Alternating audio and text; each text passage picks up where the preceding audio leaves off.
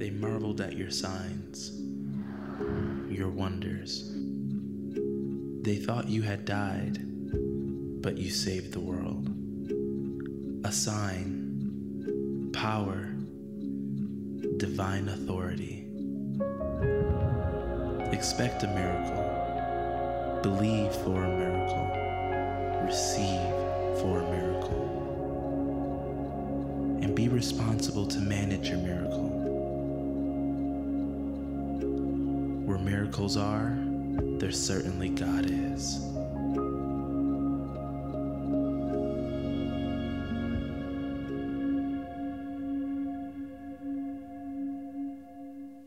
Well, Merry Christmas to all of you. You know, I don't know about you, but it seems like it's been a really full Christmas season. How about for you? Yeah, really full. A lot of activities here. I feel like the energy level's a little low. Does it feel a little low to you? Uh, maybe give me a little bit more mic because I got to wake them up. But uh, we've seen some great things happen in terms of what God's doing and, and, and how God works in our lives. And you know, worship is the centerpiece of all we do. It really is. We worship Him. That is, we give Him worth the, the way we live our life. And we do it sometimes in praise and singing, sometimes we do it in just a disciplined life of honoring God, and sometimes it's in the Word of God, but it's all about giving Him worth. And, uh, and worship is such a complex thing because when I say worship, everybody goes to the style of music, right? Does that kind of kind of compute with you? And then there's all these various styles of music that people like. I mean, you know, some of you like more gospel. How many gospel kind of people? Right, a couple of you, three of you. Okay, and then more like praise and worship. Praise and worship. Got that? How about hymns? Got like hymns? Got a hymn or two in here? All right, so you see the variety already. Okay. Well, I came across this video. Now, this is not real. Some of you are going, Where is that? This is not real. This is supposed to be funny. Are you with me? Okay. So I know somebody's going to come out. How do I do that? It's not real. Say it's not real. It's just for fun. All right. So you know about virtual reality, right? You've heard about it? Okay. So we're going to show you a little bit of the virtual reality church. So sit back and enjoy this video. Tired of having to wake up, get dressed, and drive across town just to attend your favorite service? Introducing Virtual Reality Church. Start by choosing a church building that meets your needs. Tired of the stress of having to choose a Sunday morning outfit? Never make a fashion mistake again because Virtual Reality Church will style you based on your denomination. Not a people person? Select the introvert experience to completely eliminate the welcome team, meet and greet time, connect cards, and that awkward hold hands with the person next to you thing we still do. Next, personalize your morning by choosing the worship experience that you want. Feeling a touch of white guilt? Add a minority worship leader. Custom options even let you tailor the skinniness of your worship leader's jeans. Finally, no more having to endure songs that you don't like. With Virtual Reality Church, you're in charge. For the sermon, choose the amount of conviction you like and we'll select a pastor for you. We'll even let you tailor your sermon topics so you'll never have to attend a Vision Sunday or a sermon series on giving. And never worry again about dozing off during the sermon. With Virtual Reality Church, you can sleep as long as you want. Kids being bad in nursery? Who cares? Worried about missing a football game? Enter your favorite team and we'll provide notifications when the game is starting. Never miss a kickoff again. Want to go forward for prayer? Well, if you selected a Pentecostal service, always stand in front of a mattress. Even connect your social media accounts and we'll post for you. Get credit for being super spiritual all from the comfort of your couch. Finally, an option for people asking the question, how can I make Sunday morning even more about me? Virtual Reality Church, the future of church attendance. All right. Yeah, I know some of you going, yeah, I want that. I want that. It's going to be so good. Well, you know, when we talk about worship, Jesus had this encounter with this woman who really was seeking out God, and it was about worship. And as they began to talk, she was from Samaria, and she said, You know, we Samaritans say that we ought to worship, you know, in the area we say, and you Jews say Jerusalem should be where you worship. And if you stop and think about Jesus and his life, even though he was born in Bethlehem, his entire life and ministry focused around the surrounding cities of Jerusalem. And everything he did really was there. And we ask ourselves, why Jerusalem? Why was he born there? Why not someplace else? Why when he was born? Why was it in that time frame versus another time frame? But I want to take you back to that little dialogue that Jesus had with that woman from Samaria. And here's what he says to her The hour is coming, and now is, when the true worshipers will worship the Father in spirit and in truth. So, real worship, Jesus said, is in spirit, that is your spirit connected with the Holy Spirit and in the truth, the truth of God. That's when real worship happens. For the Father is seeking such to worship Him. So God is looking for you to worship Him. Isn't that interesting? It's not like we're looking for a place to worship or a reason to worship. The Father is in pursuit of you as a worshiper because when he, he knows what happens to you, it's transformational. When you worship Him, it's transformational in your life. When you step back for a moment and think about Him and not you and your problems just for a moment, it's amazing how your problems tend to get a little bit smaller. Because you begin to see the bigness, the greatness of Almighty God. Now, when we go back to the subject of Jerusalem, I want to take you through a little bit of interesting facts about Jerusalem because it is such a strategic thing in the Word of God and in the future of all of us here. And I want to talk about what God is doing in the, around the world. So uh, when we look, when we study Jerusalem, it's really identified as a capital city of spirituality. If you've ever been there, you know it's divided into quadrants and uh, different areas, and you can go into the Muslim quarter, you can go into the Christian quarter, you can go into the Jewish quarter, and there's all these different areas, and it is a centerpiece of this global spirituality. And no piece of ground is more hotly contested for than Jerusalem. And that's a great question. So, why? Why is it so important? And I believe that Scripture gives us some answers. It's interesting, in 1947, the General Assembly of the United Nations declared that Jerusalem would have a different status than every city on planet Earth, and it remains to this day. Corpus Separatum is the body of separate covenant. So the United Nations says there's going to be no other city like Jerusalem. We're not going to do this for any other city. We're going to make it a separate city altogether. So no city on earth has this particular status. You see, Jerusalem is unique. When Jesus talked about the worship going on in Jerusalem, he said, Jerusalem's significant, yes, but I want you to know what happens in your heart is even more significant. But if you study it, it says of Jerusalem, and it only says of one city, it is the city of God. Now think about that. God looking over all the cities of planet Earth and saying, There's only one city I call my city. It is called the city of his dwelling. That is where his presence is. It is also sent to be the center of all the nations in Ezekiel chapter 5. So if you take all the nations of the world, they're not they're not revolving around Los Angeles or New York or Paris or London or any of those other significant cities in the world. They're all revolving around Jerusalem. In fact, if you pick up news feeds uh, from around the world, you're always going to see one coming in there around Jerusalem. Every president seeks to make its aim to somehow build peace among that center of spirituality, and yet none of them have been successful, nor according to Scripture will they ever be successful in doing that, though all of them try. It is the center of the world. It's, it's said to be not only the center of the nations, but the very center of the world. Think about that. It's like the navel of the body, it is the center of everything that God wants to do. It says in Isaiah 45, He says, It's my city. That's my city. That's not your city. While Palestinians claim it to be their city and Jews claim it to be their city, Christians say this is our city. God says, no, you're all wrong. It's my city. That's significant. That's significant when you begin to study Scripture and when you begin to look worldwide what's happening in that part of the world. It says that he would dwell in the midst of Jerusalem in the book of Zechariah. I'm going to be in your midst. You may not know me, you may not relate to me, you may not worship me in spirit and truth, but I'm going to be there. Think that he was crucified in Jerusalem. It was there in that city where God said, In my city, where my presence is, my son is going to give his life for you.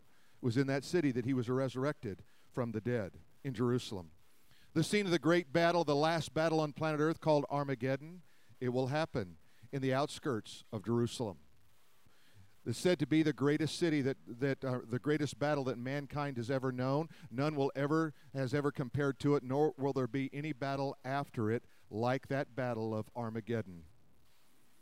The second coming of Jesus Christ will come in Jerusalem. Won't come in Kansas City or Salt Lake City. It'll come in Jerusalem. Why there? Why? Because it's my city. It's my dwelling place. Do you realize that your heart is a dwelling place of God? When we think about the birth of Christ, we think so much about uh, all that's preceded that and coming up to that. And we've, we've spoken now two different messages on the leading up to and the birth of Christ. But now we need to take that birth and say, what do I do with that birth uh, announcement that God made and that experience that happened there? Because it wasn't just about a baby being, being born, it was about your heart being transformed. It's about you recognizing how to worship God in spirit and in truth. One of the things we do know is that God is shaking the earth right now there's a shaking that goes on. You know, you look around the world and there's always been turmoil in our world. There's always been wars and rumors of wars. All those things have been going on. But what we know is when we study the Bible from a prophetic standpoint, meaning what does God say about the future? And God put a, a, a, clock, a prophetic clock, that began to tick in 1948 when Israel was born as a nation. In fact, Isaiah asked the question in Isaiah 66 Can a nation be born in a day? And the answer is yes. Israel was born in one day. And what that happened, that began a ticking of a prophetic clock where we see more prophetic events being fulfilled every day than we've seen probably in the last 500 or 1,000 years. And that's pretty interesting and pretty amazing for us living in this time. Because we're living not only in this time of great prophetic fulfillment, but we're living in this time of great turmoil in our world, aren't we? I mean, read the headlines and you go, what is going on in this world? Think about the school systems and how they've changed. Think about government and how it's changed. Think about your own life and how it's changed. And not all of it is good change. I think we could agree on that. Haggai said this in Haggai chapter 2 and verse 6 and 7. For thus says the Lord of hosts, once more, it is in a little while, I will shake heaven and earth, the dry sea, the, the, the sea and the dry land, and I will shake all nations, and they shall come to the desire of the nations. Do you know that Jesus is the desire of the nations? Do you know that people long for God, even who don't who reject God, who don't want to be around God?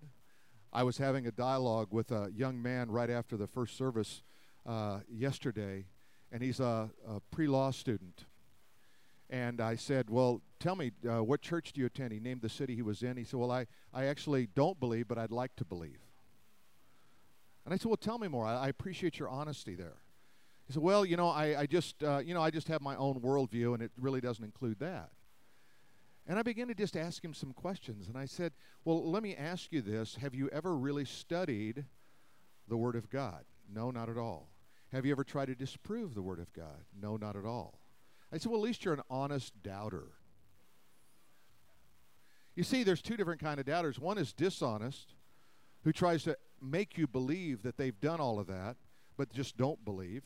And then there's those honest doubters who come along and they say, Well, you know, I've really done that research, or I'd like to do that research. I'd like to discover God. And I began to just talk to him about things that don't relate to church. You see, sometimes when we when we come to this time of year, everybody kind of says, "Yeah, baby Jesus, that's cute. That's historically true." But was he supernatural? Was he was he the son of God? Did he die on a cross and rise from the dead? That I can't buy into. And so when you ask, start asking the right kind of questions, well, let me ask you something about just the world and the creation of the world. And as I began to probe, he said, You know, I'd like to get more information. I'd like to know more about that because it's it's better to approach someone who's looking for God from a standpoint of let me challenge you with your mind. Let me challenge you with your heart second and your mind first and let it all catch up. But God says, I'm going to shake the nations and I'm going to bring everyone to the desire of the nations. You see, I really believe what I'm getting ready to say. I believe everybody wants to know Jesus Christ as their Lord and Savior. I just believe that stuff gets in the way. Sometimes religion gets in the way, bad experience gets in the way, lack of knowledge gets in the way. an unloving Christian gets in the way. Something gets in the way of really knowing God and the desire of the nations because every atheist and agnostic I've ever talked to, literally every one of them, I would say except one, was a friend of mine who was a Cambridge graduate and taught at CU Boulder in that uh, archaeology department there. Every single one of them, except one, has said, if there's a God and the God is the Bible, I would like to know that God. I just can't believe.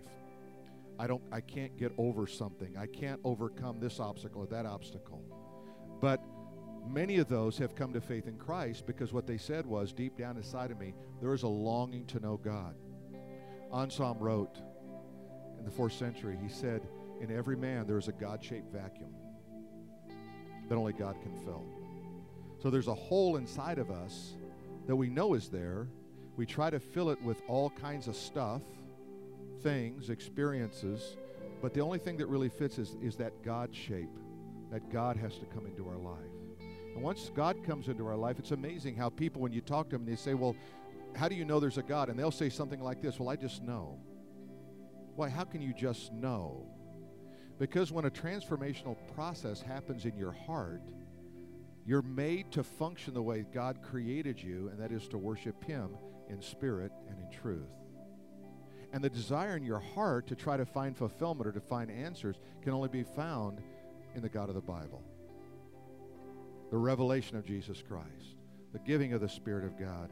And he says this notice what he says the desire of the nations, and I will fill this temple with glory, says the Lord of hosts.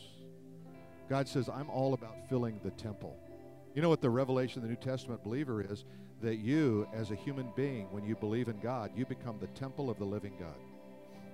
You're the moving, breathing, walking uh, presence of God when you believe in Him. Because guess what? His Spirit comes in you, His glory is living through you. You say, well, I know a lot of Christians, they're not given much glory and they're not perfect. Exactly.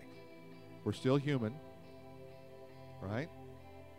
I know some non Christians want us to be non human so that they can ex- make excuses for their own life. It's better just to say, hey, we're all broken, but some are in the process of repair and complete restoration. Because you see, once you believe in the Lord Jesus Christ, guess what happens? You begin this process of knowing Him, but then He's little by little, He's transforming your life to be more and more like Him. Because deep down inside, you say, I have this desire to do that. This young man said to me, I really want to believe. Now think about that. I really want to believe. After announcing just a few minutes earlier, he's an atheist or an agnostic, he wasn't sure. There's something inside of us. You see, when God shakes the earth, it's to get our attention. When God shakes your world, it definitely gets your attention, doesn't it? You say, My world has been shaken. What do I do with that now? And there's there's something in all of that, in that chaos and that disruption. You you say, I need something stable in my life, and so you move into this realm of stability of God and say, God is my stable place. God is a very present help in time of trouble, the scripture says. God shakes our, our world to draw us into himself. We all, I think we've all had that experience when we go through difficult times. What does it immediately do for you? It says, I got to get closer to God. Now, when things get better, sometimes you kind of forget that, right? I always like to say when I'm speeding and the officer pulls me over, my prayer life goes up exponentially, right? I pray for temporary blindness on the part of the officer. I mean, I, I do all kinds of things, right? But, but, but what is it about it? God wants to draw us in to Himself. Also, when God shakes the earth, it's to fill His temple with His glory. So when you see the world shaking, He says, you know what? The answer to the world's problems is you. You're the answer. You're the answer to the world's problems.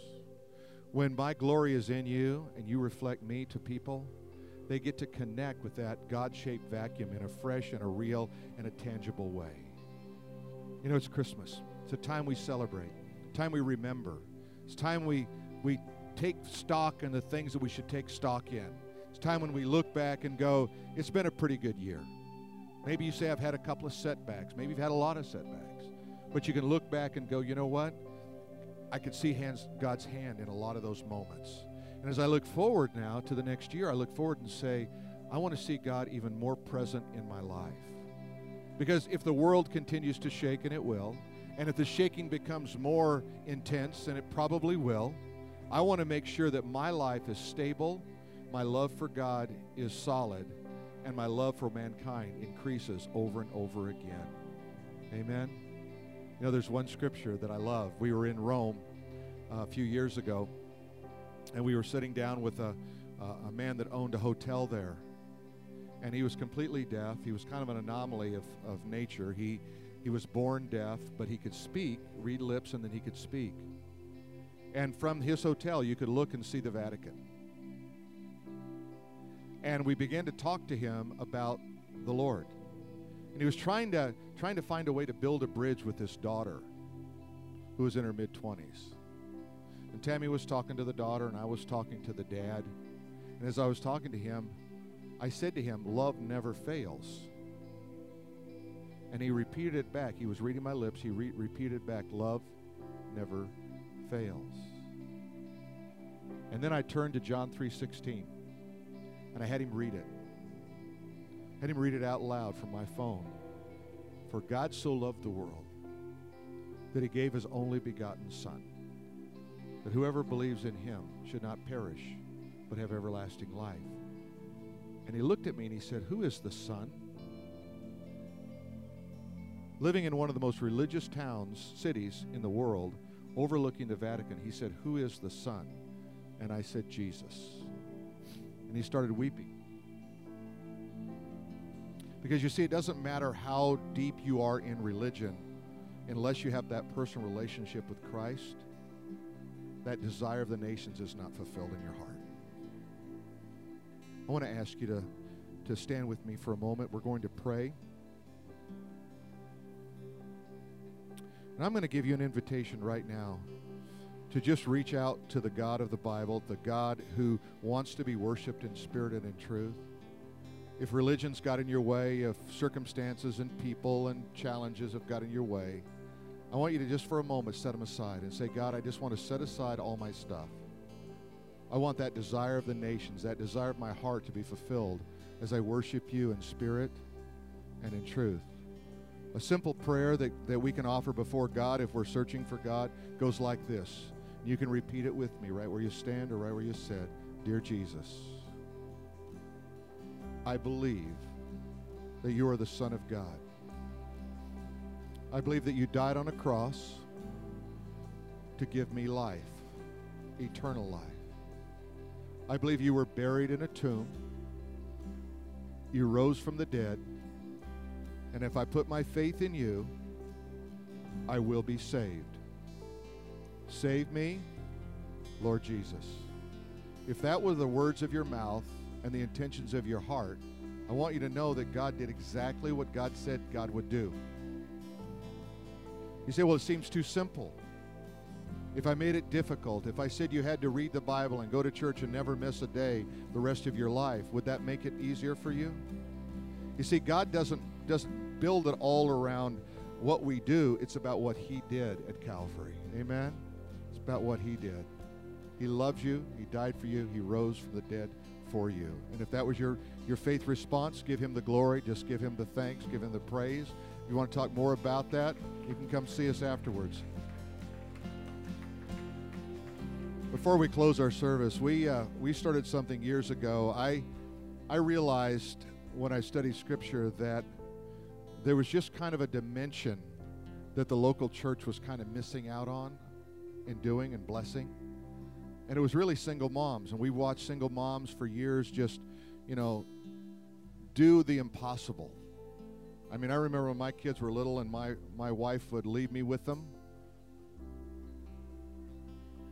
I needed an army. I didn't even know what to do you know, I would just try to, you can stay with that diaper's okay. It'll make it till mom gets home. I mean, I just think about all the complexity, and, and yet I so admire the single moms who work hard, who raise families, who show up in church, who serve, um, who contribute back to their communities. I mean, it's just to me, I just want to say to all you single moms, thank you, thank you, thank you for the, the vital role you play in society. And I thought, what can we do about that? What can we do about that? And I thought, you know what? What does a single mom need at Christmas time? And I just think money. I just be honest with you. So what I want to do today is we've done this now. I think it's our sixth year in doing this. We're six years old, so I think we've done it every year. Um, we're going to ask you to give for single moms. We want you to know that every penny you give is going to go to single moms. I already put my check in the offering plate. I have two, one for church and one for single moms. And so I'm going to ask you if you're a single mom, I want everybody just to bow your head right now. We're just going to pray uh, blessings over there. If you're a single mom, if you'd come up here and give us your name and your address, we want to mail you a check. And uh, there are going to be some people up here to help you with that. Um, Father, we just thank you, God, for the single moms in the house. We thank you, God, that they are so um, such great champions of their families. They're such great champions of, uh, of their children. And we pray, Lord Jesus, that as we, uh, as we sing, that, God, you'll just uh, free the feet of those, uh, those moms. This is not anything to be embarrassed about. This is something to celebrate. You've done a great job, and we want to love on you a little bit more. And so uh, as we just uh, drop the house lights down and sing this song, we're just going to ask you as a single mom to come, give us your name, your address, so that we can mail you a check in the next two weeks, all right? So let's just sing together.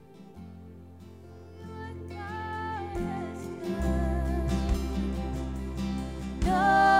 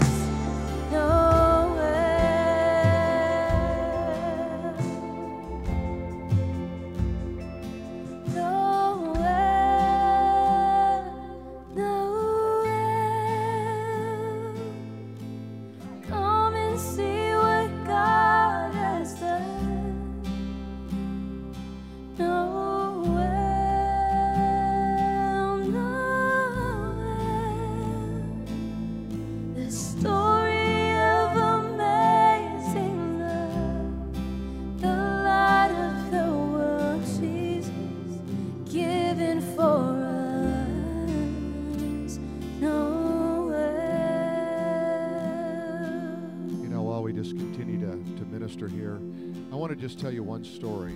There's so many stories that have come out of this single mom's offering, but one year, uh, we sent an offering to a mom, to a lot of moms actually, and one of them wrote me back and said, the only money I had was the money you gave me. I didn't know how I was going to pay bills, and I was going to get food, didn't know how I was going to do anything. She said, and I got it. And the first thing I did, and this is amazing, I learned this a year after the event.